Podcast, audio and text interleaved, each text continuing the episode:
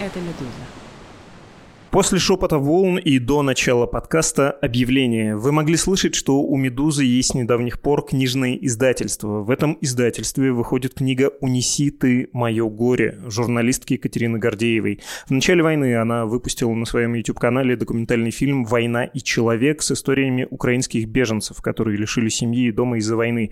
Но десятки интервью, сотни часов не попали в фильм. Именно с этих интервью Екатерина Гордеева начала работу над текстом, добавив новых героев, новый материал.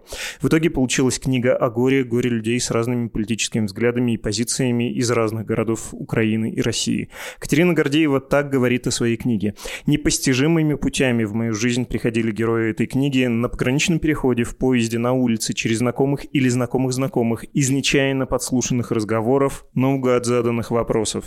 Уже сейчас вы можете сделать предзаказ книги Екатерины Гордеевой «Унеси то мое горе». Продажи откроются в ближайшие дни. А теперь к сегодняшнему выпуску.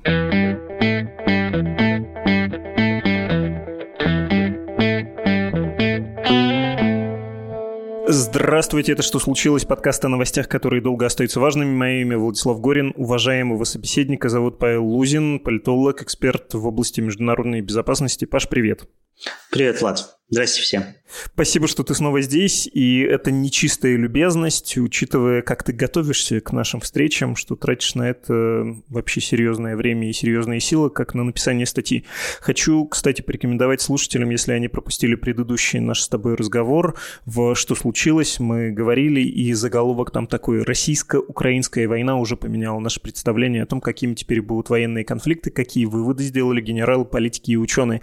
И тогда случилось э, с тем выпуском следующая вещь. Мы тебя звали рассказать про то, как мировой ВПК поменялся, как перестроился, какие выводы сделали оборонные ведомства, то бишь заказчики и оборонная промышленность, то бишь исполнители, из войны России в Украине. А ты взял тон выше и, в общем, перевернул всю игру, рассказал о другом, об идеологии войн будущего. Ни о чем не жалею, надо сказать, было очень интересно, и, судя по прослушиваниям, многие оценили. Но накопилось все-таки поводов для того, чтобы вернуться к низкому, собственно, поговорить про перемены в индустрии. Если кому-то нужны доказательства, что поводы действительно накопились, я могу их привести. Например, были сообщения в Вашингтон-Пост. Это было, что растут расходы ЕС и США на производство вооружения. Писала газета о контрактах Рейнметалл, известный производитель, в частности, минометные снаряды и артиллерийские снаряды. Были сообщения про рост количества производства количество военных заказов на тяжелую технику. Это, в общем, и понятно. Были сообщения об увеличении мощностей у других производителей европейских, в частности, шведский Saab. Были замечания про то, что в течение ближайшего десятилетия полутора это все будет происходить, будут расти заказы от военных. Было заявление от Ллойда Остина, это глава Пентагона, о том, что поддержка Украины будет длиться много лет, и поэтому нужно наращивать вооружение. Кроме того, генсек НАТО Столтенберг призвал тоже увеличивать производство оружия ввиду изменения ситуации в мире. Он это сформулировал. Я бы разделил эти сообщения на две категории. Первое — это сообщение о том, что нужно поддерживать Украину, нужно наращивать производство, чтобы Украину и в текущей войне, и в будущем вооружать, обеспечивая ее безопасность. А второе, что у нас у самих не очень все хорошо, это в первую очередь европейцев касается, нужно провести ревизию, и вот те годы, что мы экономили на собственной обороне, нужно как-то восполнять. Ты также разделил бы эти поводы и насколько они, в смысле поводы, отражают э, отношения и ситуацию в ВПК? Вопрос у тебя комплексный, то есть он затрагивает не только, собственно, производство, да, но и расходы. И здесь самое это интересное, что Европа за последние 30 небольшим лет стала главным бенефициаром окончания холодной войны. Потому что Европа смогла немножечко ехать на Соединенных Штатах в плане обороны. И на фоне того, что вот сколько я себя в профессии помню, то есть последние там, 15-16 лет, Европа постоянно ведет разговоры о том, что нам надо повысить бы автономию в военной сфере от США, то там разговоры о Еврофорсес, ну, то есть европейские силы. Кстати, Эммануэль Макрон, это один из его предвыборных тезисов был, что нам нужны европейские вооруженные силы. То соглашение ПЕСКО, Permanent European Security Cooperation, то есть э, постоянное европейское сотрудничество в безопасности, ну, то есть какие-то такие институциональные уже механизмы, то создание таких межнациональных военных соединений, как, например, совместные бронетанковые части Нидерландов и Германии, сотрудничество между континентальной Европой, там, с скандинавскими странами и так далее, и так далее. Но Параллельно мы также помним, что там администрация Трампа, она прям клеймила Европу за то, что Европа недофинансирует свою оборону. И с 22 года вот у американцев есть такая присказка, что вода ушла, и все увидели, кто купался голым. 22 год показал на самом деле, что Европа купалась голышом все эти годы. Потому что здесь есть два аспекта. Первый – это общие расходы на оборону. Вот если мы возьмем страны НАТО, а помимо США Европы это еще и Канада, да, но Канаду можно к Европе генерально отнести, потому что Канада географически страна большая, по населению довольно небольшая и по вооруженным силам тоже вполне себе как такой довесочек. Так вот, мы смотрим, да, 14 год. Война все-таки в Европу пришла в 14 году, такая большая, да, после югославских войн, после 90-х годов. В 2014 году Соединенные Штаты тратят на оборону 660 миллиардов долларов а Европа тратит на оборону, и Канада 250 миллиардов долларов. То есть, по сути, ну, не в три раза, но там в два с лишним раза меньше. А Европа по населению, она в два раза больше, чем США. 23 год, американский военный бюджет 743 миллиарда долларов. Европейский и канадский совместный, совокупный оборонный бюджет 356 миллиардов долларов. То есть тоже в два с небольшим раза меньше. Разрыв, конечно, сократился, ну, 250 и 660, либо 356 и 743, да, Европа нарастила расход совокупный. Но в целом она все еще едет на Америке. Соединенные Штаты все еще являются единственными гарантами безопасности Европы. Сама Европа не является гарантом своей безопасности. Она не может себя защитить. Дальше. Есть второй аспект финансов. Это решение Чикагского саммита НАТО еще 2012 года, которые поставили два целевых показателя. Первый целевой показатель. Каждый член НАТО должен тратить на оборону 2% внутреннего валового продукта или больше. Это не обязательство, это целевой показатель. Это не значит, что если страна не тратит эти деньги, она какие-то там, не знаю, наказания получает. Никто никого не наказывает. Так вот, таких стран, которые тратили 2% ВВП на оборону, в 2014 году было 3, США, Великобритания и Греция. А в 2023 году таких стран 11. Но всего членов НАТО это 30. То есть надо понимать, что прогресс есть, но есть отстающие страны. И понятно, что там Восточная Европа выдерживает нормативы, там поляки очень сильно нарастили, там в два раза практически военный бюджет увеличили. Но Турция не напрягается, там Испания не напрягается, Италия не напрягается. И Германия не напрягается, полтора процента ВВП тратит на оборону, ну 1,57. То есть до двух процентов им еще идти и идти. А Германия – это крупнейшая страна на европейском континенте и по населению, и по экономическому потенциалу. Второй целевой показатель, что от оборонного бюджета каждой страны НАТО не менее 20% должно идти на закупку вооружений.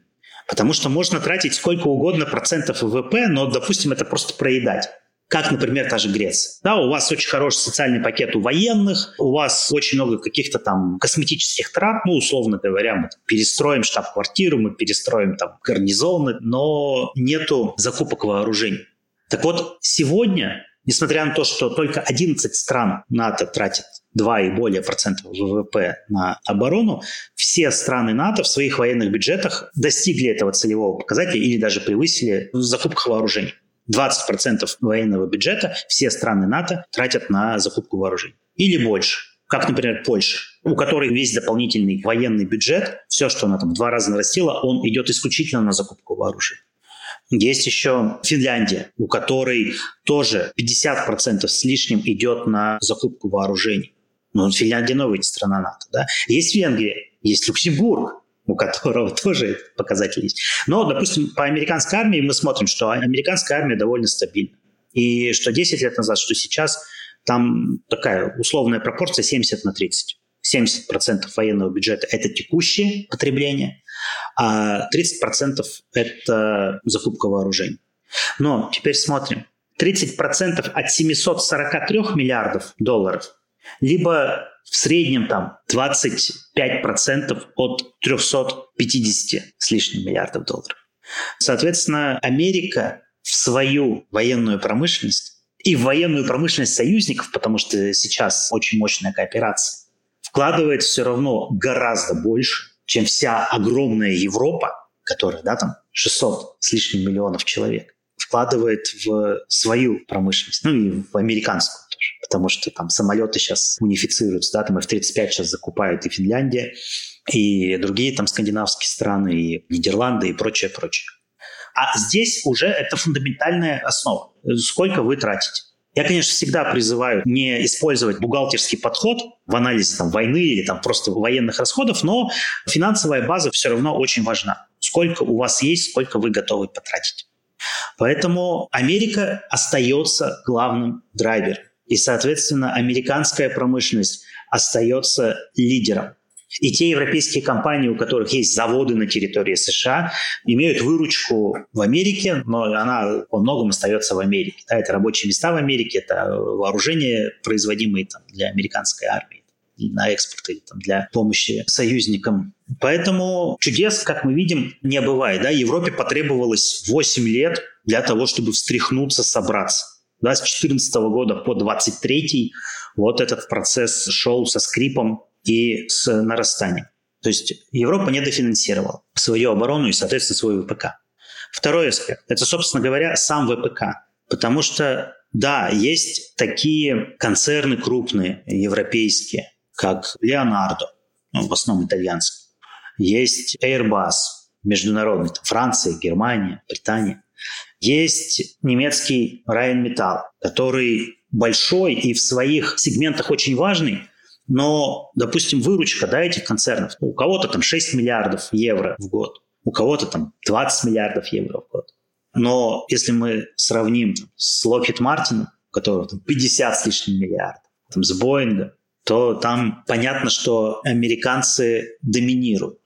А, ну есть еще европейская такая Bio Systems, она в основном британская изначально, но у нее теперь и в континентальной Европе заводы, и в Америке заводы, и уже много лет она работает как такой транснациональный конгломерат, и даже некоторые там американские компании она купила собственно сделала своими дочерними подразделениями. Но надо понимать, да, что выручка оборонных концернов – это не только оружие. Примерно половина, ну, у кого-то там больше, у кого-то меньше, происходит от гражданской продукции.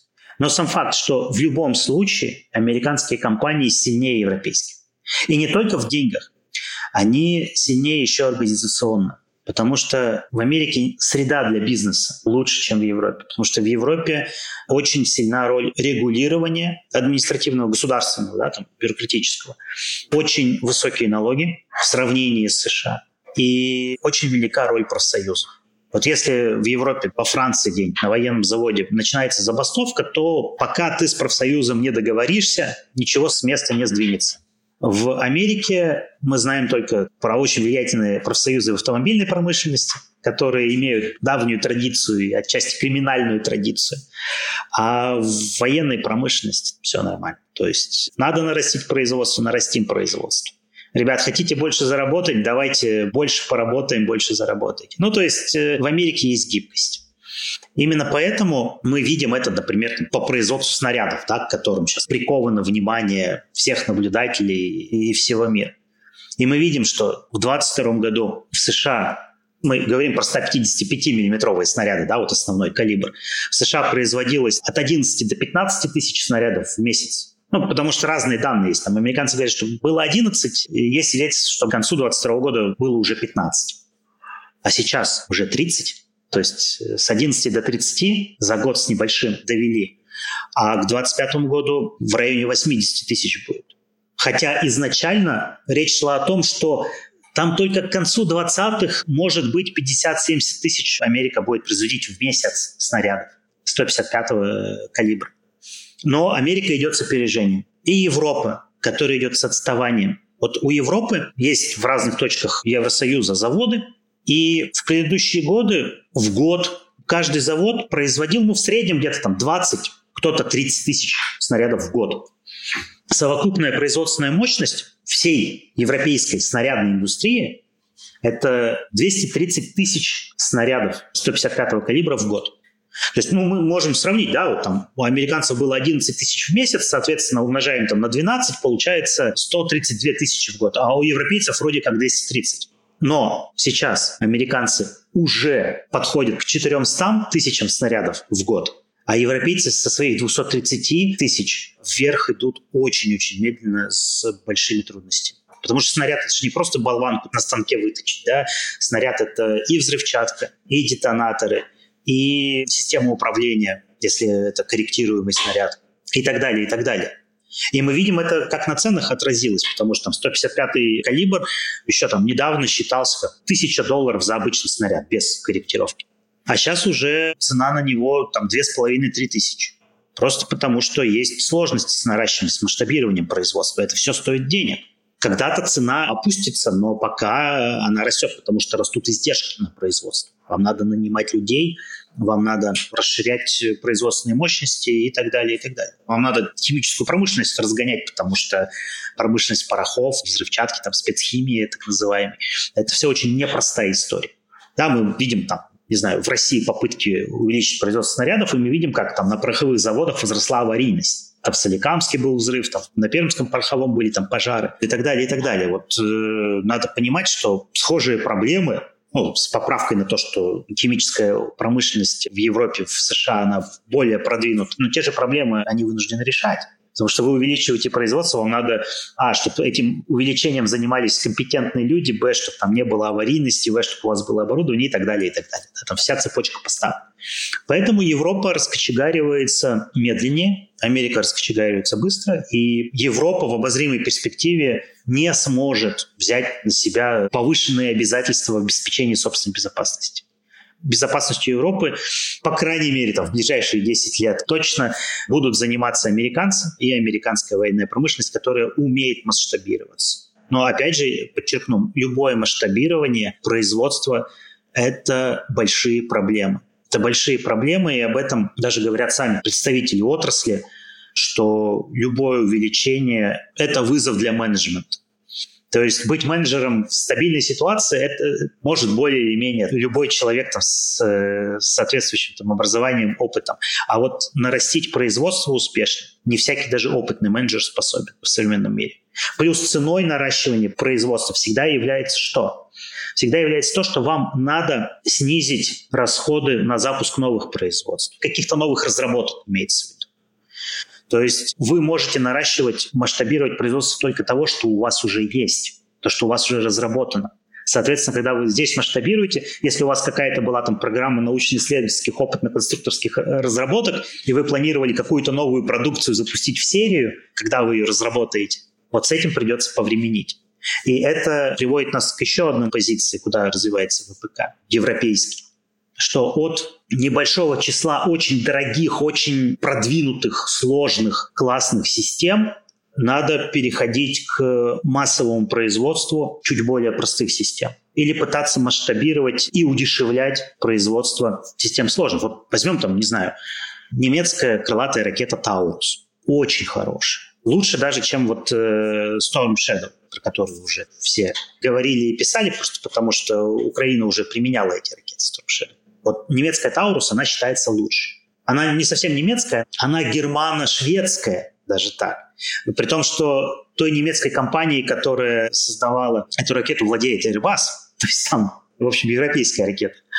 Но темпы ее производства, когда был заказ в нулевые годы и начале десятых, темпы ее производства не превышали 80-90 штук в год на пике, потому что это сложная очень ракета. Там предприятия, вот полторы тысячи человек вот на протяжении там нескольких лет делали несколько сотен ракет. Просто потому что это сложно. Соответственно, встает вопрос, если вам нужно не 200-300 ракет на страну, потому что там несколько стран потребителей этих ракет, там не только Германия не на вооружении стоят, они там у Испании там стоят на вооружении. И здесь важно понять, а можно ли производить не 90, а, допустим, 150 в год? Или хотя бы производить по 90 в год, но на протяжении там 10-20 лет? Это вопрос. То же самое, например, по танкам. Вот в холодную войну танки «Леопард» производились в количестве пара-тройка десятков в месяц. Сейчас танки «Леопард» новые. В районе что-то 80 танков в год. Или там 60-80 танков в год новых. А это сложные машины, но темп производства, да, не сотни и не тысячи. Тут Италия заказала себе 130 танков «Леопард». Поставка начнется в 28 году и продолжится до 37 года. Там они будут получать по 13 танков в месяц. Но, опять же, да, надо понимать, чудес не бывает. Когда вы имеете дело со сложной техникой, масштабировать производство довольно проблематично. И стоит вопрос, может быть, что-то упростить? Но опять же, если вы упрощаете, вы тоже чем-то жертвуете. Потому что сложная система, она более высокоточная, у нее там повышенная защищенность. В конце концов, она позволяет беречь жизни солдат. Более простая система требует от вас пересчета того, сколько вы потеряете в ходе конфликта потенциально. Поэтому вот с этим тоже приходится европейской там, промышленности, немецкой, французской, итальянской. Ну, тут сейчас уже не, надо, не надо говорить про национальные, это практически невозможно. Надо говорить о европейской промышленности даже там, не знаю, какие-нибудь польские предприятия оборонные, которые отчасти еще в госсобственности находятся, они уже там работают в партнерстве там, с Saab, со шведским, там, с другими европейскими компаниями. А сами поляки там, не знаю, закупают танки сейчас в Южной Корее вообще. То есть э, это тоже показатель того, что в самой Европе даже на нужды обороны Польши производства не хватает потому что поляки могли бы, наверное, купить леопарды, да, или американские танки попытаться заполучить, или свои какие-нибудь попытаться создать, но нет, они покупают южнокорейские по той простой причине, что европейских мощностей не хватает, американские танки, их много, но они очень сложные в эксплуатации, они капризные, там, особый двигатель и, и так далее, и так далее. Вот. А южнокорейские танки — это соотношение цена, качество, возможности, боевая мощность и так далее оптимально. Но Южная Корея не в НАТО. Да, Южная Корея вообще на другом конце Земли находится. Благо, что Южная Корея союзник Запада. И американцы тоже являются гарантом безопасности Южной Кореи. Но сам факт, что Европа сама свои потребности в обороне не может удовлетворить. И это последствия последних там, 30 с лишним лет, когда европейцы счастливо расслабились и занимались повышением качества жизни в Европе. И кто до 2020 года успел там в Европу съездить или там в короткий период после карантинов, но еще до войны полномасштабной, те могли восхититься качеством жизни в Европе. Ценой этого являлось недофинансирование обороны. Американцы живут скромнее, да, но они, но они обеспечивают оборону европейцев. Давай еще поговорим про целеполагание, потому что то, что ты описал, очень понятно. Спасибо за прозрачный этот обзор. Я, может, не очень правильно понимаю пример Германии, но он меня почему-то манит. Ну, во-первых, индустриально развитая, высокотехнологичная отрасль есть страна, и при этом ты отметил, самая большая страна Европы. А какая ситуация там была? Как ты выразился, Европа была бенефициаром окончания Холодной войны. Германия, наверное, в первую очередь, ну, потратились на интеграцию восточных немцев и на все эти проблемы, но зато расслабились в куче других вещей. Дешевые углеводороды, вообще дешевое сырье, хорошая промышленность. И как это отразилось на вооруженных силах и на ВПК? ВПК был передовым и остался передовым, но парадоксальным образом, собственно, Германии он ничего не продавал или продавал в очень небольших количествах, торгуя со всем миром, потому что германскому правительству это было не очень нужно. Ты говорил про 2% из из Чикагского да, саммита НАТО. Это многократно же потом подтверждалось, и последний раз в Вильнюсе про это тоже говорили. Но вот Германия после большого вторжения России в Украину 2022 года сказала, мы потратим 100 миллиардов, и мы доведем до 2% наши расходы на оборону. Шольц последний раз э, приехал на конференцию в Бундесвер и подтвердил, что в 2023, ну вот в 2023 уже точно мы потратим 2%. Но при этом, насколько я понимаю, это все еще даже на уровне вот таком организационно-бюджетном большая проблема для Германии сдвинуться и хотя бы даже просто начать тратить деньги. При том, что какие-то подрядчики у тебя есть прямо под боком, они почти что твои при всей вот этой международной кооперации. Очень много производится прямо здесь на месте. У тебя ты можешь вроде начать это делать, но не получается. Как тебе кажется, на уровне правительства хотя бы произошел вот этот сдвиг? Они уже готовы думать и двумя процентами вообще тратами на оборону, и длинной перспективой в 10-15 лет? Или нет, это все так непрочно? И в той же Германии мы увидим, как придет новое правительство через пару лет, и все скажут, ой, ну ладно, да, Украина — это, конечно, Украина, но нам же конкретно ничего не угрожает, даже странам Балтии, нашим союзникам по НАТО и по Европейскому Союзу, нашим соседям. Давайте уже как-то постараемся вернуться к прежней жизни. То есть случился ли вот этот сдвиг в росте расходов и в целеполагании элит, прости господи, ну, в общем, политиков? Увеличение немецких трат на оборону стоит на повестке последние несколько лет. И я помню, как в поздние года Ангела Меркель речь шла о том, что где-то к середине 20-х, ко второй половине 20-х мы достигнем 2%. Там оправдание было какое, что ну, мы тратим на остальную Европу очень много средств, Поэтому мы не можем так вот наращивать долю военных расходов в ВВП, потому что вот там Греция молодец с точки зрения военных расходов, но, простите, кто вытащил ее из кризиса 2010 года, когда Греция была с огромной дырой в бюджете? Да? Во многом Германия ну и другие, естественно, развитые европейские страны. В Германии тоже история ведь ковидная сильная. Если мы посмотрим, что совокупный долг стран еврозоны за 2020 год вырос там на триллион с лишним евро, просто одним махом, то есть в противовес всем предыдущим трендам. И что несколько сотен миллиардов евро в этом совокупном долге приходилось на Германию, то у немцев тоже было такое оправдание. Ну, ребят, ну мы тут боролись с пандемией никак. Но сейчас стал вопрос в том, что значительная часть европейских армий, она не боеготова. Они же проводят учения, они же видят свои проблемы собственные, ну, НАТО, страны НАТО.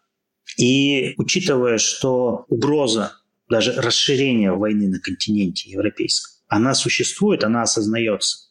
Даже самым ленивым политикам ее игнорировать очень сложно. И мы видим, что в Германии риторика, на самом деле, системно изменилась очень сильно с 22 года. То, что еще в 2019 году, я даже на своем там, опыте, своих каких-то обсуждений, дискуссий, там, конференций, то, что в Германии казалось в 2019 году еще очень радикальным взглядом на ситуацию, в 2022 году уже стало общим местом среди вот экспертно-политического, там, дипломатического сообщества. Поэтому понимание есть, но есть же еще и другой аспект. Это огромные обязательства там, социальные, экономические и так далее. Где изыскать деньги? При том, что повышать налоги особо некуда. Соответственно, для того, чтобы увеличивать траты на оборону, надо либо что-то резать, либо у вас должен быть очень сильный экономический рост. Тогда у вас, соответственно, и траты на оборону можно будет увеличивать. Но мы не видим сильного экономического роста в Германии. А, точнее, не либо-либо, а надо резать и нужен рост. Роста нет. Соответственно, надо что-то резать. Начнешь резать в одном месте, появятся, соответственно, люди обиженные. Соответственно, будет политический конфликт. Начнутся споры, баталии, и в конечном итоге в Германии же правительство все равно более-менее коалиционное. Начнутся терки внутри коалиции. То есть это все угрожает уже политическому балансу. Соответственно, здесь нужен калибр политиков совершенно другой. А откуда ему взяться, если последние уже много десятилетий в той же там Германии, да и в других европейских странах преобладают такие кадровые политики, которые с молодых ногтей, скажем, в э, такой очень системной очень забюрокраченной партийно-политической игре участвуют. Это всегда люди компромиссные в таких играх побеждают. Там харизматики не уживаются обычно. Люди калибра там Аденаура там, или Вилли Бранта или Гельмута Коля, ну, их практически в немецкой политической жизни не осталось, потому что уже поколения сменились. И кадровые политики, люди, которые системно работали, постоянно в компромиссах каких-то на протяжении десятилетий, им сложно свою парадигму изменить. Самый яркий пример вообще, это не к НАТО относится, а вот э, в Японии посмотреть да, там со Второй мировой войны, там был прям курс избегать любых ярких, сильных лидеров. Ну и мы видим, что в Японии за 10 лет может смениться очень много правительств. И имен премьер-министров японских никто не помнит. Но и каких-то волевых усилий японским политикам предпринимать не приходилось. и они их и не предпринимали. Да? То есть все очень системно, очень все размеренно, последовательно идет. Вот в Европе бы оно так бы и шло. Системно, размеренно, и рано или поздно Германия бы достигла 2% ВВП там, к 30 году. Ну, 2% ВВП, которые бы расходовались на оборону. Но сейчас надо принимать решения с колес. Да, время решений. Кто-то должен брать на себя ответственность. Должен быть лидер, который скажет, ребята, я принимаю на себя решение, я принимаю на себя всю полноту ответственности, будем работать. Все ошибки я беру на себя, все косяки беру на себя. Но таких людей нет им просто неоткуда появиться. Это естественный процесс. Поэтому, да, очень большое достижение, что сменилась точка консенсуса в той же немецкой политике.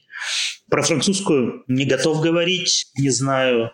В британской политике тоже точка консенсуса сдвинулась. Она сдвинулась даже чуть раньше, чем в Германии. Почему? Потому что ну, было Солсбери, и во многом с 18 года Британия начинает менять свой подход и к обороне, и к безопасности, поэтому британцы и сейчас выглядят чуть-чуть более выигрышно, может быть, с точки зрения даже там военной промышленности, с точки зрения расходов на оборону они довольно давно уже выдерживают все целевые показатели.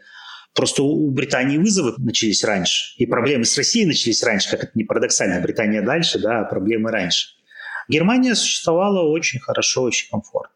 Вот эта Остполитик, которая уже не существует, она вообще с 70-х годов существует. Да, поэтому ну, есть в публичном поле, ах, эти немцы, я даже слышал кого-то в постах там, такие сгоряча, там, да, это двуличные, нехорошие люди, которые спят и видят, как они помирятся снова с Россией. Нет, этого не будет. Просто надо понимать, что инерция очень большая. Да? Мы имеем дело с огромным государством, с огромным аппаратом, да? с разветвленной системой институтов. И да, там нет харизматических лидеров, которые до трех часов ночи совещались, а в 7 утра представили городу и миру решение, что, ребята, все, с завтрашнего дня у нас на оборону будет тратиться там 250 миллиардов евро, и мы Бундесвер возрождаем с понедельника. Но чудес не бывает. Но системная работа идет. Она идет и в других странах. Там, и в Испании она идет, и в Чехии она идет, в Нидерландах она идет. Поэтому немцы, другие страны Западной Европы, которые, может быть, и хотели бы, чтобы война закончилась поскорее, но они также понимают, что российская угроза есть, и пока Россия демонстрирует волю к тому, чтобы продолжать существовать как угроза, и продолжать ставить под сомнение и трансатлантическое единство, и мировой порядок. Об этом же открыто говорят российские руководители. То есть э, Россия постулирует, что она будет и дальше предпринимать усилия по разрушению там, НАТО, Евросоюза и прочее, прочее. Соответственно, Россия будет угрозой. И это все понимают. И, соответственно, на эту угрозу будут реагировать. Медленнее, чем хотелось бы, но мы не живем в идеальном мире. Но, понимаете, этот пароход уже развернулся. И когда этот пароход развернулся и набирает медленно-медленно, но неизбежно набирает ход, его обратно развернуть будет уже очень-очень сложно, если невозможно. А ты представляешь примерно тайминг этого маршрута? Ну, потому что сейчас перед пароходом э, стоит э, следующая задача. У него такая цель – дойти сначала до первого пункта, до первого островка в обычных вооружениях, э, восстановиться, да? Потому что что-то отдали Украине, что-то, может быть, и есть номинально, но де-факто не существует. Ты сам сказал про небоеспособность большинства европейских армий, про тот же Бундесфер можно об этом говорить более-менее серьезно. Вот вообще поискать создать э, боеспособную армию в Европе. Ну, французская, наверное, да, британская, а дальше уже начинаются всякие сомнения. В общем, когда они смогут достичь фазы ну, какого-то восстановления, что ли, более-менее адекватного того, что и так должно там быть уже. Ну, они говорят про горизонт от 5 до 9 лет. То есть это конец 20-х, начало 30-х годов. Потому что они готовятся как союзники да, в рамках НАТО не только к войне в Европе, потенциальной, с участием России и против России, но они вынуждены готовиться и к войне там, в Индо-Тихоокеанском регионе. Там, понятно, в меньшей степени. Понятно, что от Европы там силы флота скорее нужны, нежели сухопутные армии. Ну, как перебросить на тот театр только Америка способна и Британия, э, части Франции. Ну, в значительно меньшей степени. Но в целом все равно в это тоже надо вкладывать. Да, вы не можете там сейчас все бросить так. Ну все, ребят, континентальная Европа у нас будет только сухопутная армия, да, вам все равно надо флотом заниматься, вам надо авиацией заниматься и так далее, и так далее. Кроме того, представим, ну вот абсолютно фантазийная ситуация, но через две недели украинская армия прорывает там все обороны России, выбивает российскую армию со своей территории, освобождает Крым, сносит Керченский мост. Все, Украина вернулась к границе 91 года, копает рвы, бетонирует границу колючей проволокой, от России отгораживается. Россия-то никуда ведь не девается. Российская армия-то никуда не девается. В этом-то и парадокс нынешней ситуации, что если бы Россию очень быстро выбили из Украины каким-то чудом, да, Поставили бы украинской армии все возможные вооружения, всю авиацию сразу. Российская армия, она бы ушла. Ее бы не уничтожили вот в каком-то котле одном большом. Она бы ушла, и она бы начала восстанавливаться. И у нее бы это заняло по разным видам вооружений до 10 лет, там, по восстановлению там, офицерского корпуса, который очень сильно прорежен, там тоже ну, какое-то количество лет, особенно там, младший командный состав, это быстрее. Но что дальше делала Россия?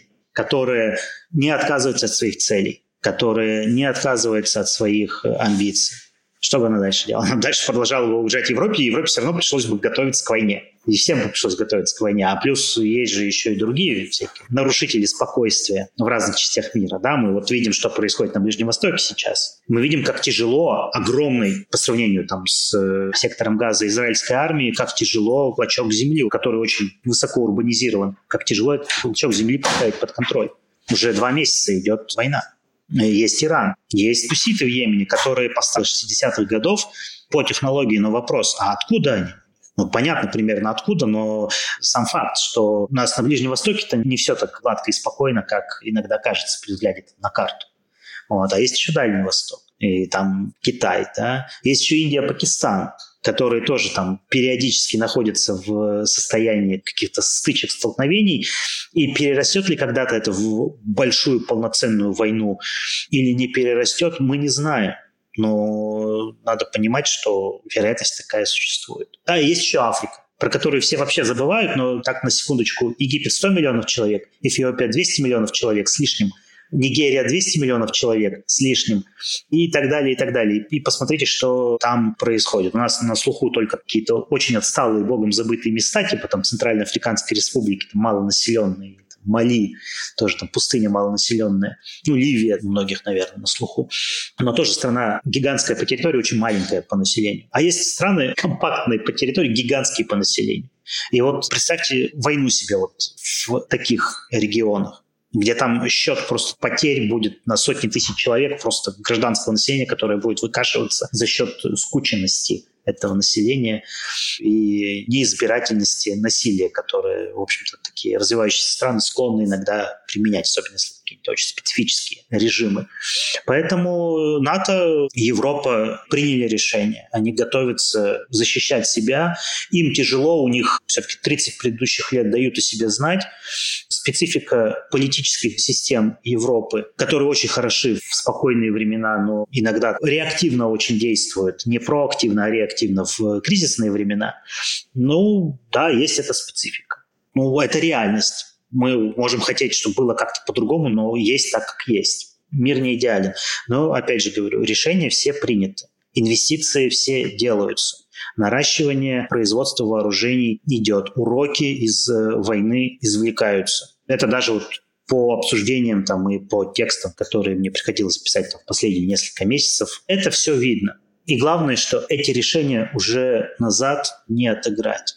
И даже если где-то мы видим, читаем, слышим что вот страны бы хотели там какие-то какие-то политики там в Европе хотели бы скорее перемирия где-то, прекращения огня где-то и чего-то, это не значит, что решение будет поменено. Надо смотреть не на то, что говорится, а надо смотреть на то, что делается.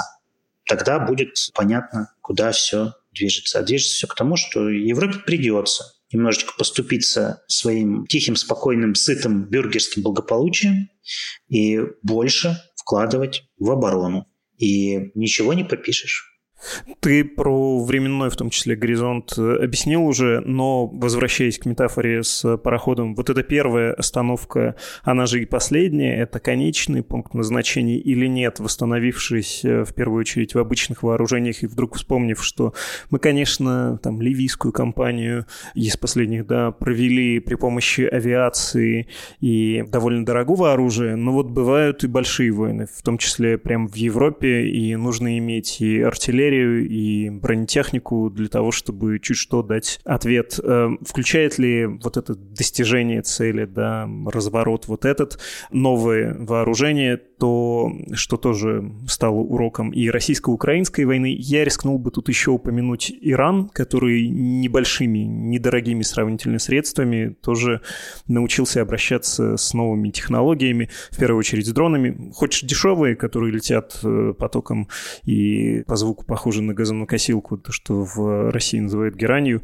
выдавая за собственную разработку, а было на самом деле поставками из дружественного Ирана. А хочешь, очень сложные будут, вот как там у Турции, ударные беспилотники многофункциональные. В общем, про уроки и про новые технологии можешь еще рассказать, если это существенно, если тебе кажется, что это достойно отдельного упоминания? Существенно то, что от авиации все равно никуда не уйти. И все страны, кто сейчас перевооружается там американские, точнее, не совсем американские, это тоже международная разработка. F-35, то есть в основном, конечно, американская, но там большая кооперация, там 15 стран, союзники США участвовали в его создании и в его производстве. То есть он не 100% производится в э, США. Конечная сборка, конечно, в США. Ну и ключевые компоненты. Они перевооружаются на эти самолеты. Это не дешевый самолет, но это самолет, который удается производить массово больше тысячи штук произведено. И он производится феноменальными темпами. Соответственно, этот самолет еще не очень сильно участвовал в боевых действиях в мире, но, например, израильтяне его уже применяли, и в Сирии они его применяли. То есть мы видим, что этот самолет будет применяться на поле боя точно. Это не какая-то игрушка там для показательных полетов. Это массовый истребитель, бомбардировщик, ну, то есть многофункциональный. Соответственно, в него вкладываются, и вот там в Украине сейчас не хватает авиации. И это тоже говорит о том, что про авиацию забывать не надо. Дальше. Европа не только будет восстанавливать запасы там, снарядов, которые она передала Украине, они будут наращивать производство снарядов, потому что европейцы исходили, ну вообще НАТО исходило из того, что запас снарядов должен быть достаточным для 30-дневного конфликта очень высокой интенсивности. 30 дней, даже если по российским нормативам расхода снарядов, ну, как вот Россия расходовала там в мае, в июне 22 года, по 60 тысяч снарядов в день. 30 дней – это миллион восемьсот тысяч. То есть, ну, казалось бы, что вот у Европы, я напомню, да, суммарная производственная мощность снарядов была 230 тысяч в год. Ну, понятно, что это пиковая мощность, э, они ее не всегда достигали. Ну, гипотетически за там, 7-10 лет можно было бы обеспечить запас снарядов на 30 дней войны высокой интенсивности. Но опыт украинской войны показывает, что высокая интенсивная война может длиться не 30 дней, она уже длится почти два года, почти 24 месяца, да, ну уже гораздо больше. И, соответственно, надо и снарядов гораздо больше. Надо больше снарядов, надо, соответственно, больше гаубиц, потому что гаубицы, ну вот немецкие самоходные артиллерийские установки, которые в Украине воюют с 22 года, но они показывают, что запас ствола 2000 выстрелов. Дальше ствол надо менять. Плюс есть внутри там электроника, электрика, которая выходит из строя периодически, у нее тоже там есть свой временной ресурс. Соответственно, это все нуждается в ремонте. То есть вам надо обеспечить ротацию этой артиллерии. То есть у вас должна быть первая линия, потом, когда она там выходит в строй, ломается, ее на ремонт отводят, там у вас следующая идет, дивизионы эти гаубичные, чтобы обеспечить непрерывность работы. Поэтому тут вопрос стоит именно в массовом производстве и в перерасчете того, что вообще планировалось на войну. Что вам надо не на 30 дней, вам надо на 30 месяцев, например. Это совершенно другие калькуляции получаются. Те же самые дроны. Понятно, что то, что используют сейчас в России, в Украине, то, что даже там Украина использует, это дешевые дроны из коммерческих компонентов. Это из потребительской электроники сделано. Но их очень много. Соответственно, надо думать о том, как от них защищаться. Вы не можете на каждый дрон расходовать ракету. Потому что это получается, что дрон у вас будет стоить там в десятки раз дешевле, чем одна ракета. Вам надо думать, какими дешевыми способами будете защищаться от дронов.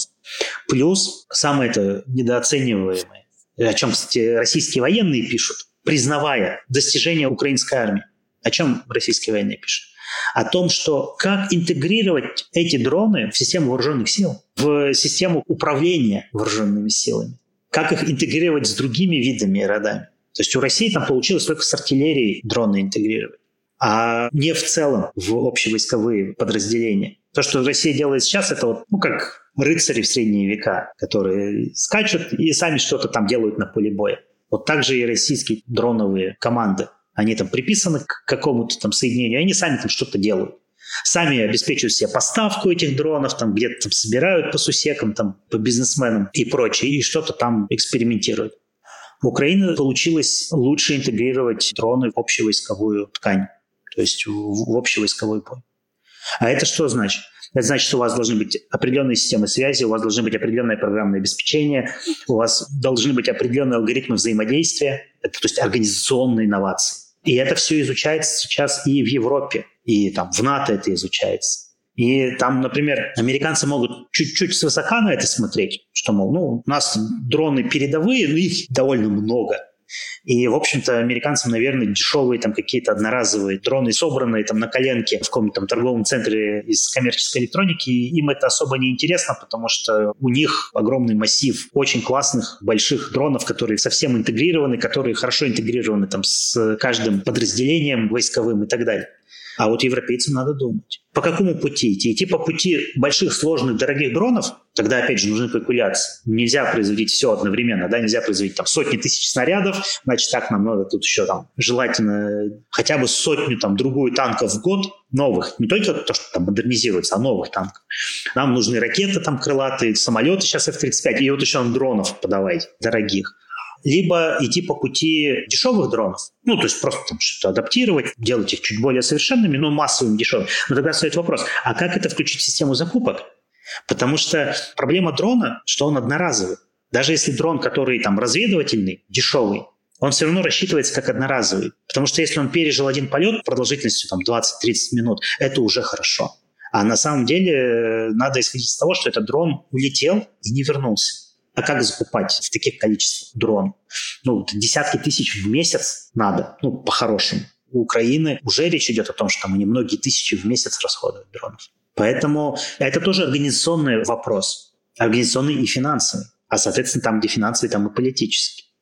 Поэтому это кажется, что, а, ну вот дрон на коленке с Алиэкспресса заказал, там что-то собрал, электродвигатель, там по сотовому телефону, по смартфону управляешь. Это только вот верхушка айсберга. Это только снаружи кажется очень-очень просто. На деле это очень сложно организовать, интегрировать все, одно с другим связать, защищенные каналы связи, протоколы и прочие, прочие, прочие алгоритмы взаимодействия. Тут тоже, соответственно, встает вопрос, а Европа способна вот это все потянуть? Или она продолжит полагаться на американцев и пойдет по тому пути, что американские системы беспилотные будут интегрированы или там будут раздавать информацию европейским союзникам, как, например, незадолго до пандемии, там в конце десятых годов, началась интеграция космических систем европейских и американских. До этого все были отдельно. То есть в рамках одного альянса, ну, каждый со своими спутниковыми системами. Началась э, сейчас интеграция этого всего. Вот так же с дронами, возможно, будет происходить. А это тоже требует, ну, по крайней мере, там, политических, организационных э, каких-то новаций, изменений и отработки этого всего научения. Поэтому гадать сейчас бесполезно, какая будет натовская армия через 10 лет. Но мы видим примерно тенденции, да, что НАТО придется сделать э, перерасчет, что им нужно будет больше снарядов. При том, что у американцев снаряды есть. У американцев снаряды есть, их очень много. А вот у европейцев снарядов нет или там их не хватает, европейцы по минимуму да, шли, надо это увеличивать. Если это увеличивать, соответственно, надо всю логистику под это дело перестраивать, которую отрабатывали до этого тоже многие ведь годы. Бронетехника. Окей, вы произвели там не 60 танков, а 160 танков. Вопрос, где вы их будете хранить, как вы их будете обслуживать, как вы их будете перевозить, как вы их будете применять. Это все требует отработки, обучения, изучения. Поэтому с технологической точки зрения, может быть, каких-то там супер чудесных там видов вооружения мы в ближайшие не 10 и 20 лет, наверное, не увидим скорее всего, и через 20 лет будут летать самолеты F-35 и ездить танки там Леопард, Абрамс, Челленджер по полю боя и стрелять гаубицы, те, которые есть. Но надо удешевлять это все. Надо увеличивать количество, удешевлять производство, надо адаптировать логистику. И, опять же, надо отрабатывать тактику применения, потому что вот украинская война, она чему еще учит? Вот есть огненный вал российский, который уничтожает все. Он делает территорию непригодной для проживания. Там нет никакой экономической активности. После этого и города, разрушенные российской армией, они восстановлению не подлежат. Потому что там не только людей теперь нет, там и производств нет. Там невозможна никакая экономическая активность.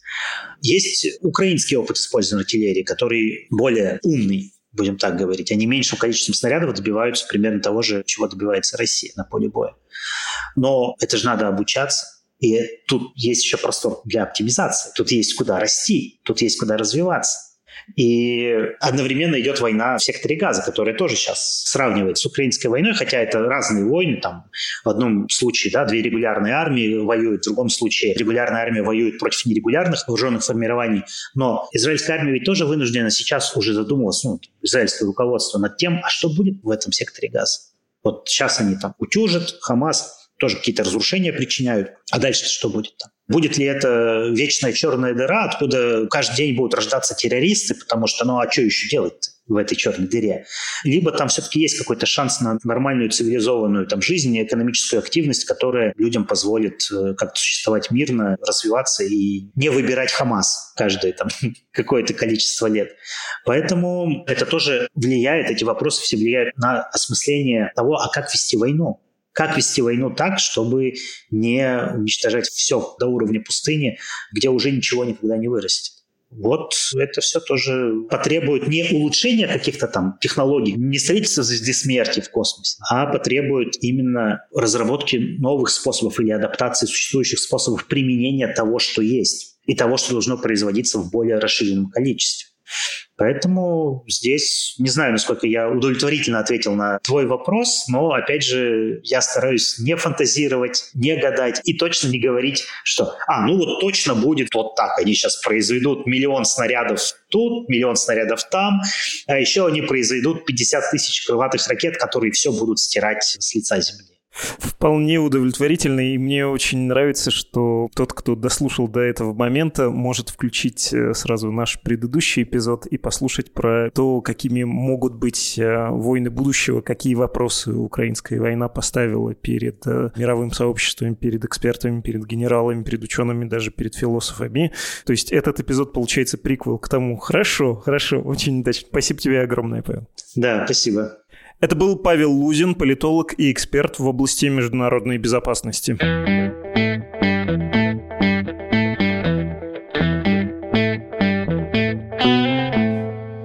Еще раз напомню, обновите, пожалуйста, приложение Медузы, если оно у вас установлено. Если не установлено, установите. Особенно, если вы живете в Российской Федерации, потому что приложение умное, умеет обходить блокировки. Мы все время ведем это соревнование с государством Российской Федерации, которое нас заблокировало, признало иноагентом, признало нежелательной организацией. Вот это все, но самое главное, заблокировало и пытается отрезать от связи с вами.